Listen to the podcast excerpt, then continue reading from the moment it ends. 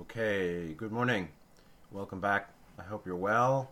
Today is Thursday, August 31, 2023. Four months left in the year. Uh, uh, me and a friend both commented that we had to, like, force ourselves to, by repetition, remember the name of the day. Okay, it's Tuesday. Remember, it's Tuesday, the 23rd. It's the 23rd. Okay, okay. Because of, for us, this experience that time uh, is going a whole lot faster than ever before.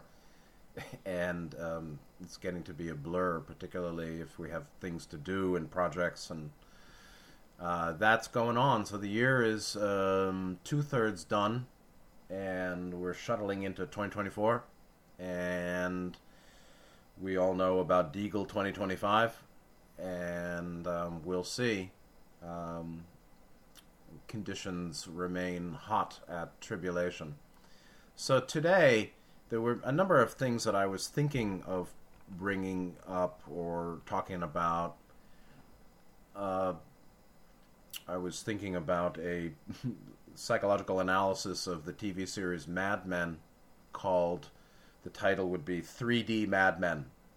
Um, and I don't I don't want to get in that that won't be the topic for today, but just for anybody who's interested, the phrase that I distilled was uh, watching all the characters of that TV series Mad Men which has a particular affinity for me because uh, I was in New York City in, or in, yeah, I was in New York City in the 1960s, um, from 62 to 80.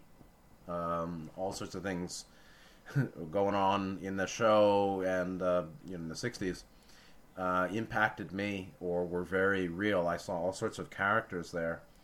The phrase is um, each of the characters shows their own unique constellation of defensive compensations.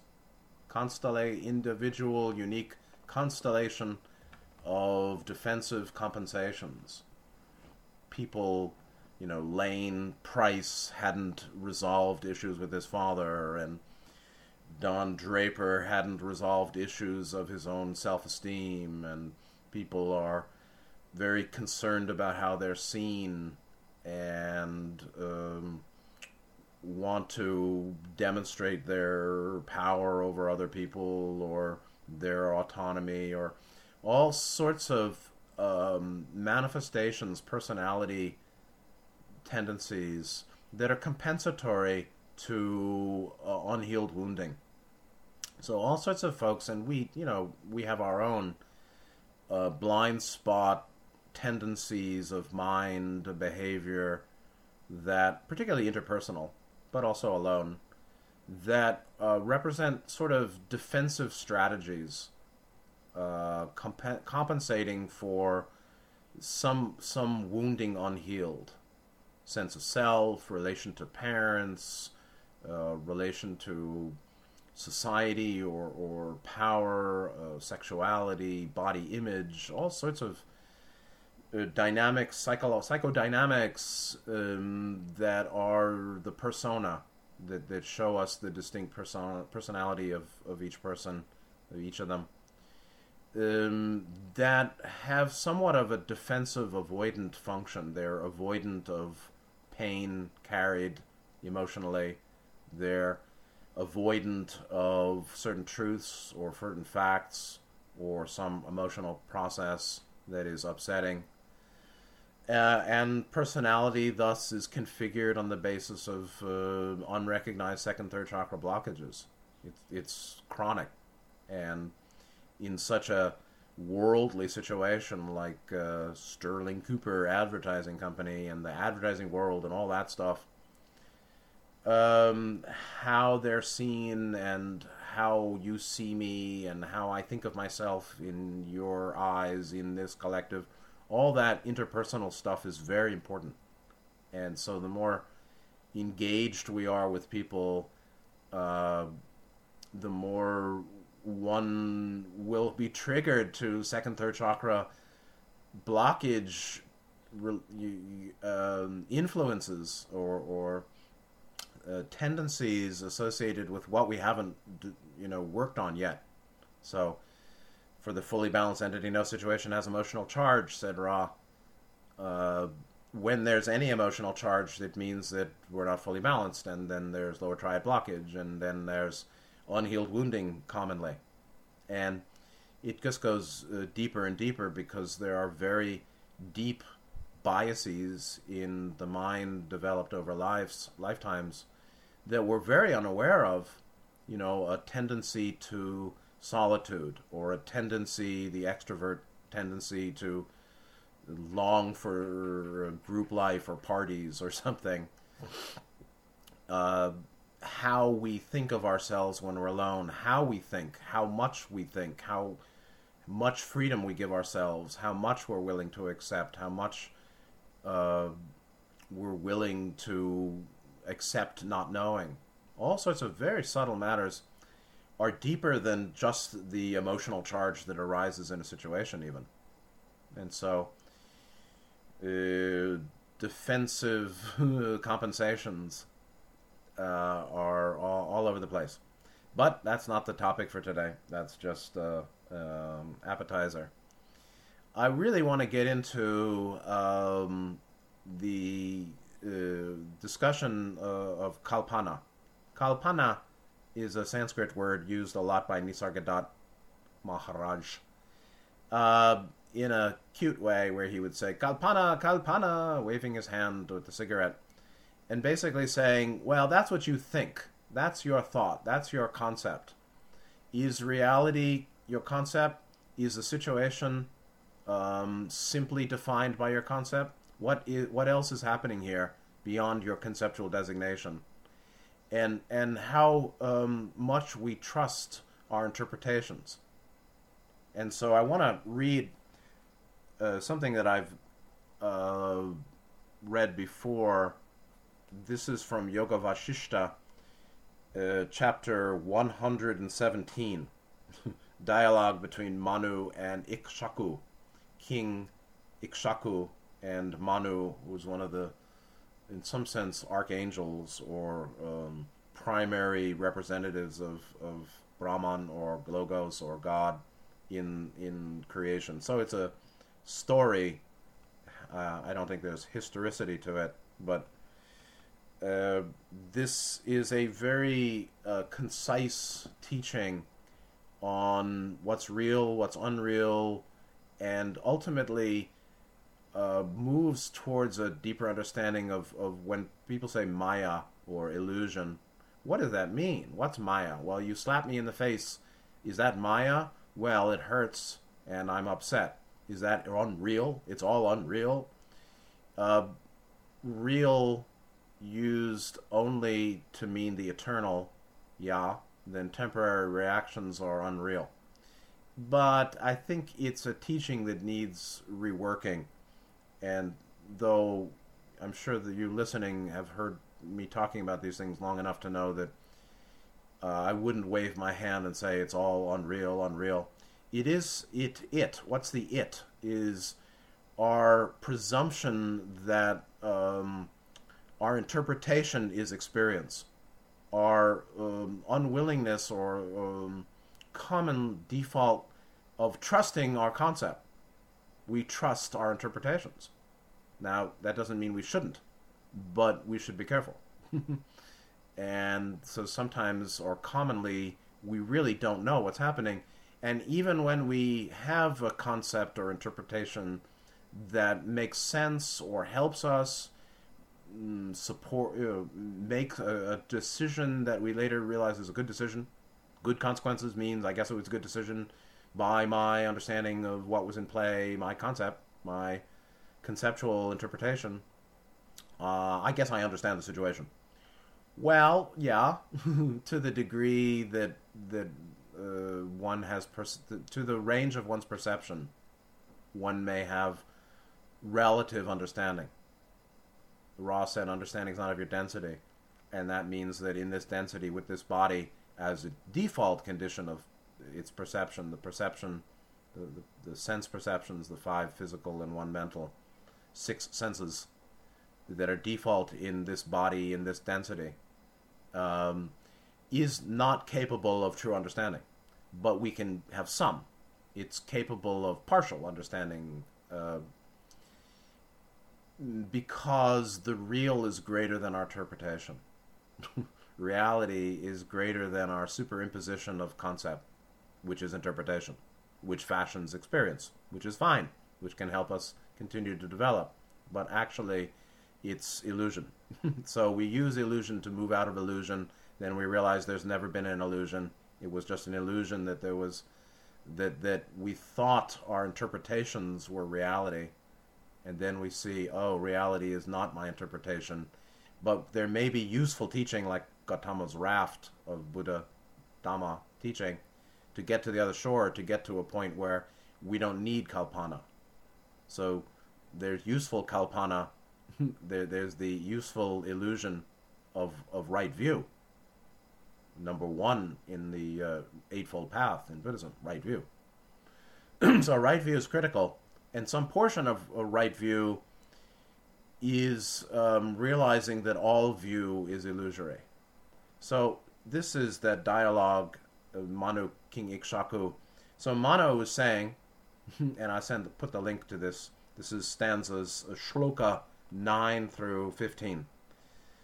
Uh, I see, O king, that you have, after a long time, come to exercise of your reasoning, as it's shown by your proposing to me so important a question as this. The question actually was, tell me how I. This is shloka eight how I may be extricated from my doubts and erroneous opinions regarding this creation, and how I may be released from them like a bird from its net. So, uh, f- help me free myself from wrong view and doubt and mistaken perspectives, and and to be released from that, um, and no longer trapped to to break the bonds, to break my bondage to wrong view and doubt and misunderstanding. So Manu replies, I see after a long time you've come to the exercise of your reasoning, uh, shown by your proposing to me such an important question as this. And here, here the teaching begins hardcore. Number 10.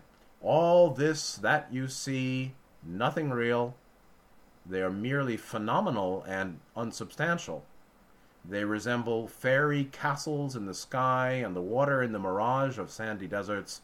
So, also, anything which is not seen in reality is accounted nothing in existence. Meaning, whatever, to, to whatever degree we're not seeing reality, which is such it actually, is um, accounts for nothing. Has no no um, no no authentic ex- existential meaning or or uh, value. It's accounted for nothing in true existence. So all of our imaginings, uh, being impermanent, being phenomenal and insubstantial, right? That's anatta, or emptiness, sunya, emptiness, insubstantiality. Um, he's saying is accounted for, counted nothing in existence, so it's unreal. But it's not that simple. 11. The mind, also, which lies beyond the six senses, is reckoned as nothing in reality. But that which is indestructible is the only thing that is said to exist and is called the tatsat, the only being in reality. 12. All these visible worlds and successive creations are but in, insubstantial appearances in the mirror of that real substance. 13. The inherent powers of Brahma, or Godhead, or God, or Logos, evolve themselves as shining sparks of fire, and some of these assume the forms of the luminous worlds, while others appear in the shapes of living souls. Others again take many other forms, which compose this universe. and there is nothing as bondage or liberation here, except that the undecaying Brahma is all in all, nor is there any unity or duality in nature, except the diversity displayed by divine mind from the essence of his own consciousness. And they use the term samvid, also uh, sat, uh, satchit. 15, final shloka. As it is the same water of the sea, which itself is in the various forms of its waves, so does the divine intellect display itself in everything, and there is nothing else beside this. Therefore, leave aside your thoughts of bondage and liberation and rest, secure in this belief from the fears of the world. It's a beautiful teaching, I think. And so, from the view that, I mean, he, he's uh, even explaining um, how the teaching is formed. Um,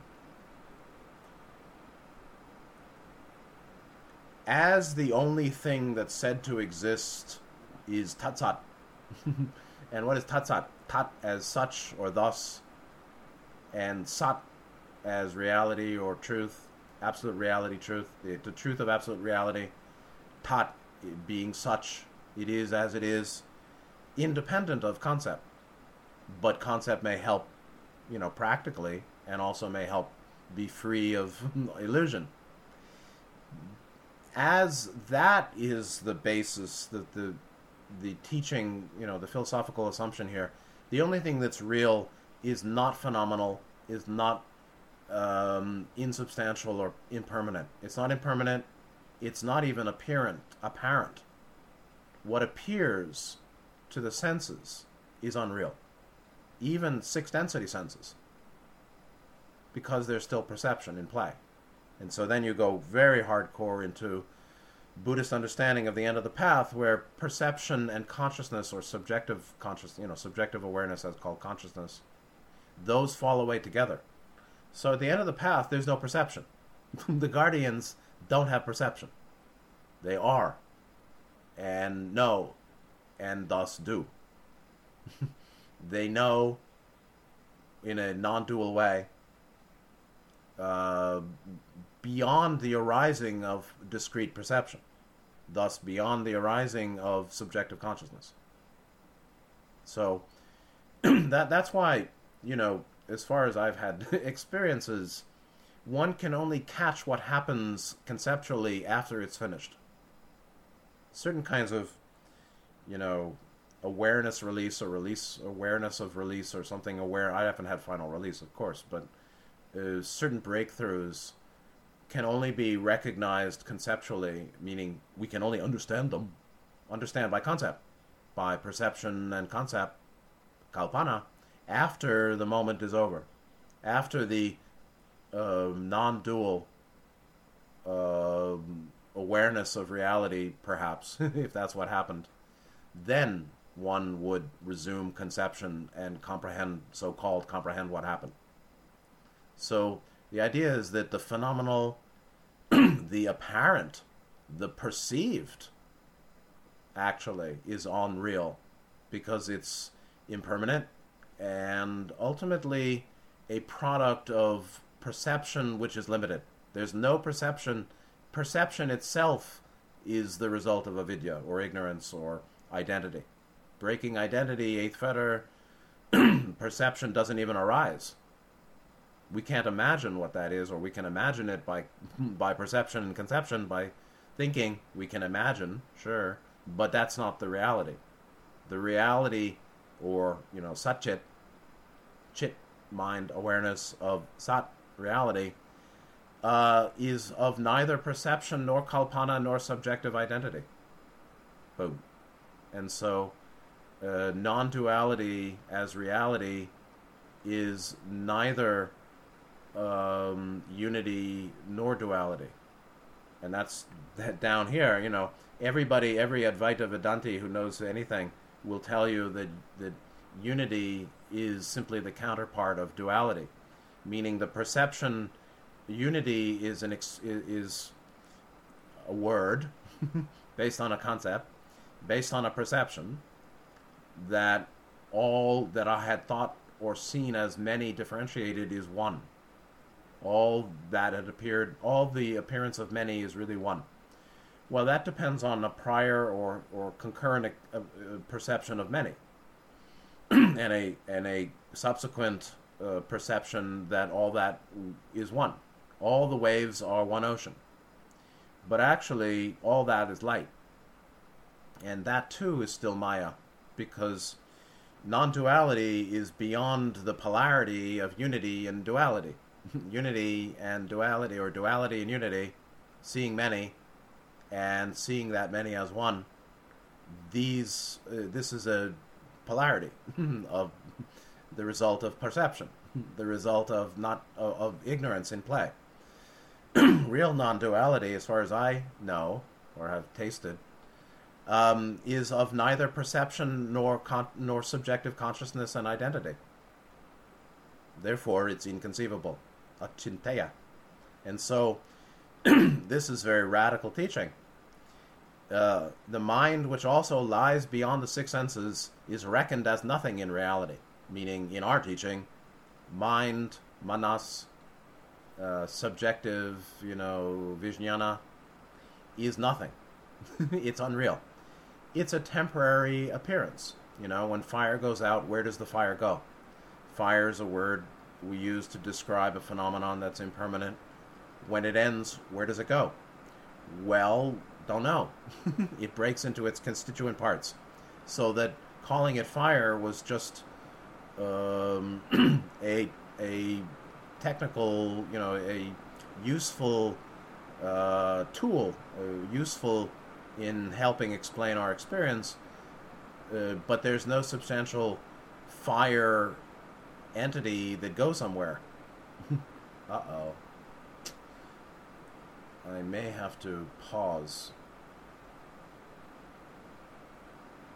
I have uh, the second season of Baby Snakes coming through my room here. I already met five, and now there's a black. Just a second. Maybe yes, maybe no. My attic serves as a snake nursery for the Taiwan beauty snakes, uh, and periodically they come into my room, but they have no teeth, so it's okay. So if I have to go or pause, that's what that is. It's a little unsettling, as you can imagine. So, but it's nothing in reality, right? It's just, uh, it's just Maya. So, in any case, I don't really wish, you know, I don't, I don't want to use the word unreal in that all the phenomenal being impermanent, you know, isn't real. It's not real. it's apparently real. It's temporarily real. It's quite vivid, obviously, and it should be given due respect, for sure. Uh, but we really have to understand that um, our our naming and labeling which may be very useful interpreting situations and our needs and our dynamics and relational conditions, um, is not is um, quite relative, and so the idea is that um, only the indestructible is real. Uh, how about we can say that that only that which is beyond you know, phenomenal, the the source of phenomena or light, only that is where we'll find permanence or eternal. And so, likewise, uh, so the mind is reckoned as nothing in reality because it's not indestructible. All the visible worlds and successive creations themselves are also insubstantial appearances uh, how does that happen? It's exactly in harmony with what Ra said in terms of um, the logos generating light and light taking form, the form of body, mind, spirit, the forms of a higher self entity. Body form, energy fields form, consciousness form, human personality form, the forms of matter and body, the forms of energy that are invisible, the forms of the dimensions, the forms of galaxies and planets and stars, the forms of energy, matter, energy that are associated with consciousness and then identity, a sense of self. All that here is considered um, of of Brahma forms of light, and so the inherent powers of Brahma thirteen evolve themselves as shining sparks of fire, light, and some of these assume the forms of the luminous worlds, while others appear in the shapes of living souls. Others again take many other forms, which compose the universe, meaning galaxies, planets, stars, gas, and the elements, and all this and that. And he goes on, and there is nothing as bondage or liberation here, meaning um, we're dancing in, uh, you know, material. Uh, Ra said, you know, you're not living in a material universe. You're dancing thoughts. This kind of thing. So there's no bondage, there's no liberation, except the undecaying Brahma is all in all. Look around, you see the Creator. Nor is there any unity or duality in nature, as you know the result, uh, experience perceptions and uh, experience of unity duality as coming from perception, except the diversity displayed by divine mind from the essence of his own consciousness or awareness. All as it is the same water of the sea, which itself is in the various forms of its waves, so does divine intellect display itself in everything, and there's nothing else beside it. Therefore, leave aside your thoughts of bondage and liberation and rest, secure in this belief from the fears of the world. Uh, we have lots of fears. That's pretty normal. Uh, the idea is that we're living in an ocean of light uh, that takes countless forms, and there's nothing to worry about, except for the fact that that black thing up there might be a snake. So, all right, we'll see. So, yeah, hard to put the practice, put the uh, teachings of fearlessness, or in uh, unflappability into practice. So, but you know, um, mm, disturbance happens. So, so then we come to Kalpana, and Wikipedia has an excellent page, actually. Let me see something. Okay. Um, interestingly, on the Wikipedia page, um, Kalpana is defined as imagination. It's it's completely synonymous with the fourth skandha sankhara samskara uh, and you'll see this that that Gautama's formulation of the fourth skandha or the you know what's called fabrications fermentations volitional compounds basically a mental thought form whether it's emotional or not um, is completely um, naturally arising from the, the, the, Hindu tradition of Sanskrit teaching prior to Buddhism. So, kalpana, derived from the root kalpanama, something something, means fixing, settlement, making, performing, doing, forming, arranging, decorating, ornamenting, forgery, device, assuming anything to be real, fictional. And so that idea is we, we presume our concepts to be real. I presume the snake to be real. Well, it may be physically real, um, but my um, mental emotional process is empty, but uh, worth uh, considering. And so it goes on. Um, Suresh Varacharya in some commentary, used the term kalpana to mean inferior conception. It's basically conceptualizing that has a certain inferiority to it. It, it. It's complicated. If you're talking about seeking, you know, Godhead or complete perfect enlightenment, um, conception won't get you there, and compared to that reality, it's inferior. But it may be useful on the path, of course. Badarayana used kalpana only once to mean, or by somebody else to mean creative power of thought, formation, creation, and then not imagination. So a lot of people split hairs with this, as usual. mm, translation of a commentary of Shankara, translated it as fictitious view, fictitious attribute.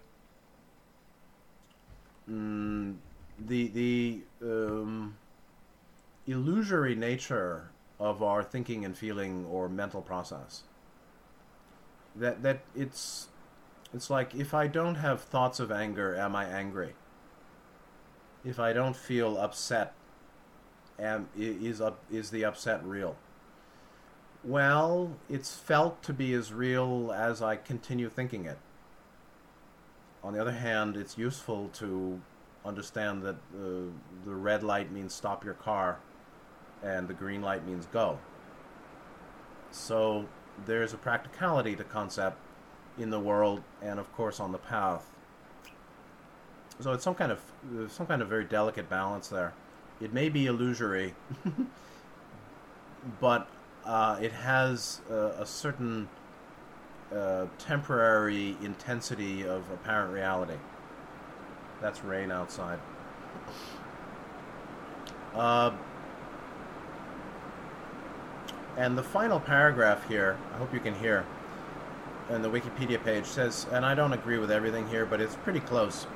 Man is able to think because he has a perceiving and arranging manas, mind or concrete mind, which self illuminated, then, gives him chetna or chetana consciousness in this case more of um, transpersonal awareness.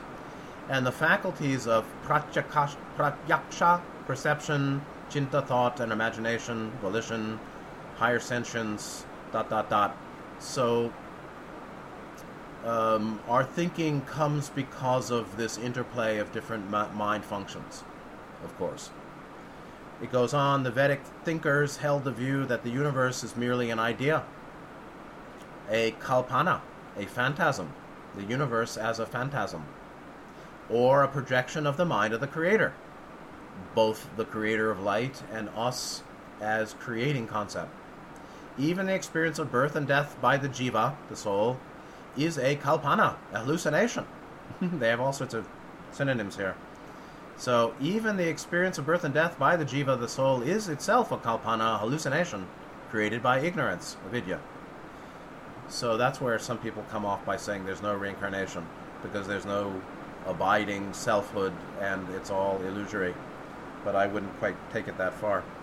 Mental kalpana is false superimposition on account of ignorance. However, the Siddha, exclusively intent on attaining yoga with his own self and self reliant, gains powers arising spontaneously as devoid of any ruse or ploy. Kalpana. So, Sid, uh, Siddhi's magical powers, powers of knowing or doing, um, may be independent of Kalpana. It's just potentials unlocked. But it's very interesting to me the um, you know the, the, teaching that the Veda the, the root of Veda teaching is um, sees the whole universe as a dream or a phantasm a projection of our mind. Because we really big big rain we really can't understand without concept.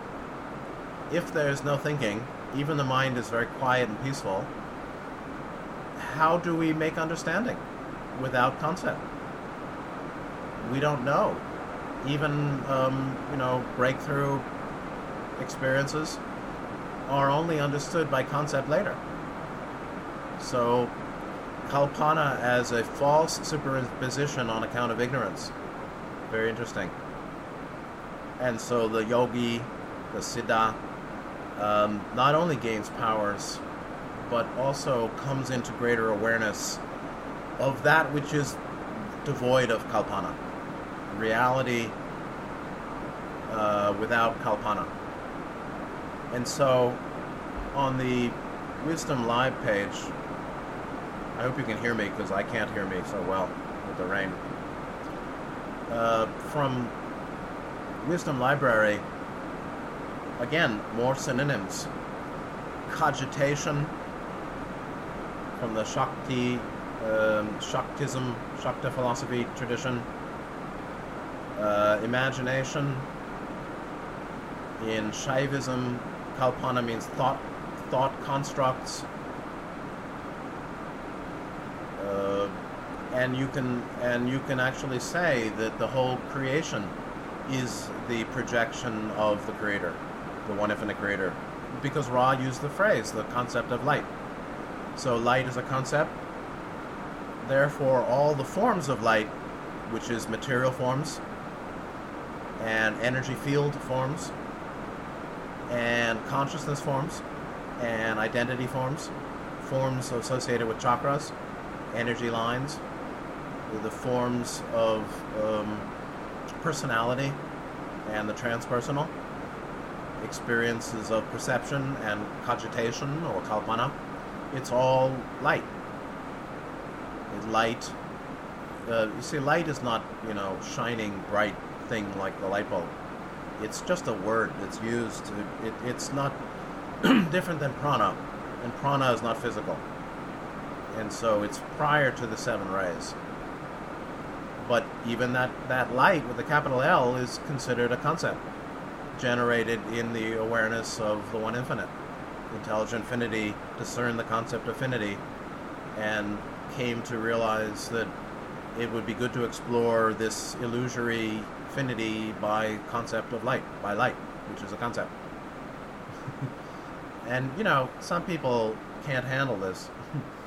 um, it's just it doesn't, you know, it's not the same as depersonalization and dissociation and psychotic process, and it's not intended to do any spiritual bypassing, because what's felt in the body and thought in the mind should be given due attention, of course.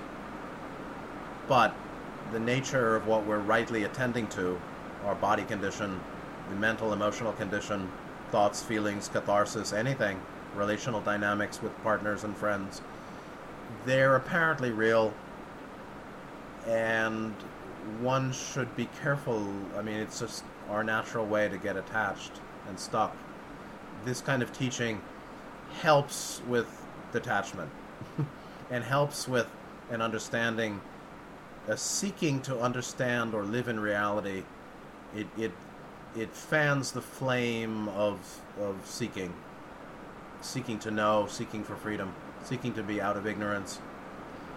And by that, very deep levels of mind are affected, and it leads to just a, a weakening of, of craving and clinging. Overall, um, I think this is an accurate teaching. Um, it supports uh, continued detachment from craving and clinging, without doubt. um, from yoga, from uh, one source here, Kalpana refers to conceptual thinking.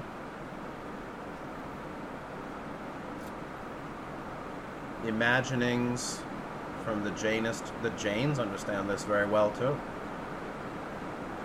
um, a thought, and from Marathi, Nityananda's language, region, thought or idea, a fancy conceived, an image formed in mind, a, a conceit, a fiction, a conjecture, a mere conception.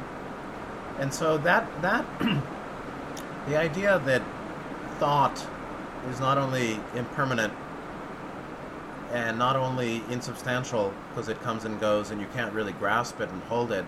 You can keep amping it up but you can't find it some abiding beingness like fire. When the thought's gone where did it go? Well the it there was no um, substantial it ever. The it was our definition of a process uh, ever in flux but but to call it a, a conceit a fictional conceit is very interesting. And in Buddhism, there's the conceit of self. There's a phrase, the, the conceit of self falls away. That self um, or identity, the idea of a substantial identity, which nearly everybody has until they leave in sixth density, the idea of substantial identity is a conceit. It's a fantasy. It's a, a sign of conceitedness, this kind of thing. An image a conjecture, an invention. Very, very interesting.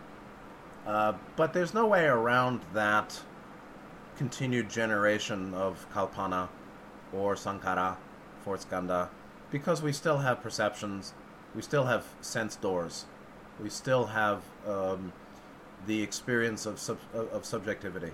We, we haven't broken the eighth fetter of identity. So, for as long as there's identity, there's going to be perception, conception, and continuing kalpana. The, the, the point is to uh, develop right view uh, that helps us get beyond illusion. And then also desire, craving, clinging, and the dukkha and stress that comes from all that. So there's right view that helps us become free from all view. and there's Dhamma Kalpana, like Nisargadatta talking, uh, that helps us free from attachment to concept and um, a conceited, sort of fanciful way of living, a, a, fictional way. You can say fancy, like, oh, that's a fancy, cute. But there's also fiction. Ra said, understanding's not of your density. Same kind of point.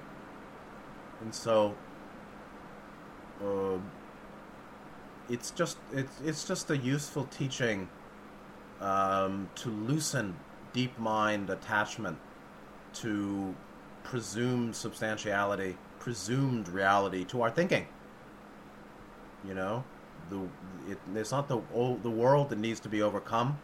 It's our attachment to fictional uh, thought, fictional assumption, presumption, uh, assumptions and presumptions themselves. The world isn't the problem. Samsara isn't the problem. Light isn't the problem.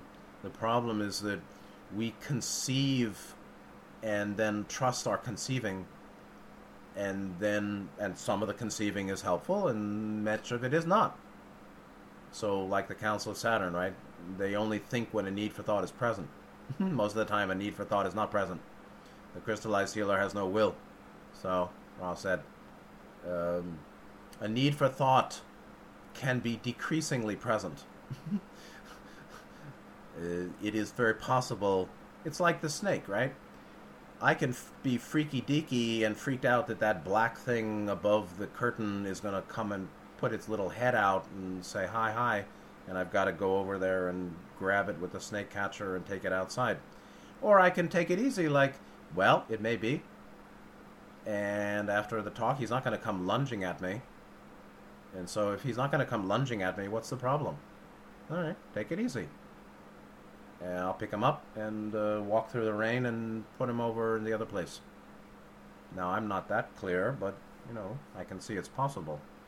So, and it's like that, right? So, so one can think through emotional distress to some degree. One can, you know, it's basically Ray Vesby's teaching. If you can't see through it, you got to see it through.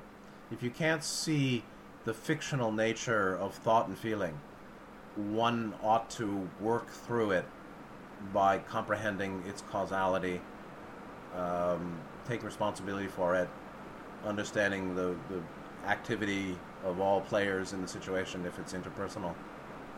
See it through um, without bypassing and avoiding or exaggerating if you can't see the sunya of kalpana.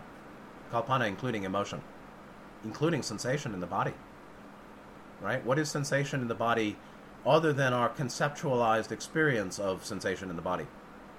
That there's a body, that is sensation, that I call it, you know, anger or grief or fear is useful, but it's still um, conceptual designation.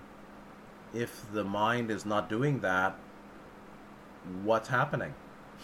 I don't know. I can't conceive it. So uh, it goes round and round. But I think that's all I pretty much give you today.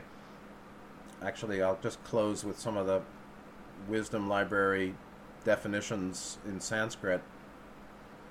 Forming, th- this is again what our mind does, how we live, how mind lives, how mind is that defines our life experience forming, fashioning, arranging, performing, clipping, cutting, fixing, decoration,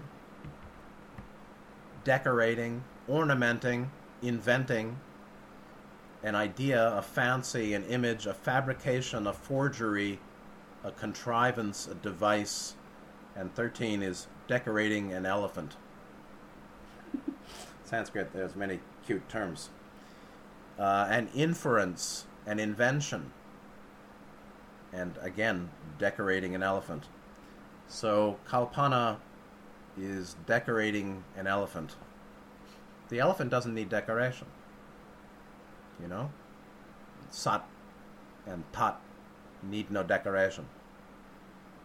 So uh, don't don't don't excessively decorate your elephant, um, but decorate the elephant for the elephant's own well-being. But don't weigh weigh him down.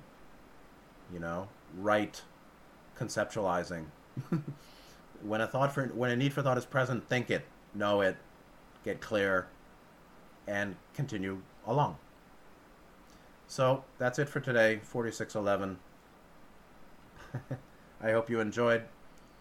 Um, take good care. See you next time, and good night.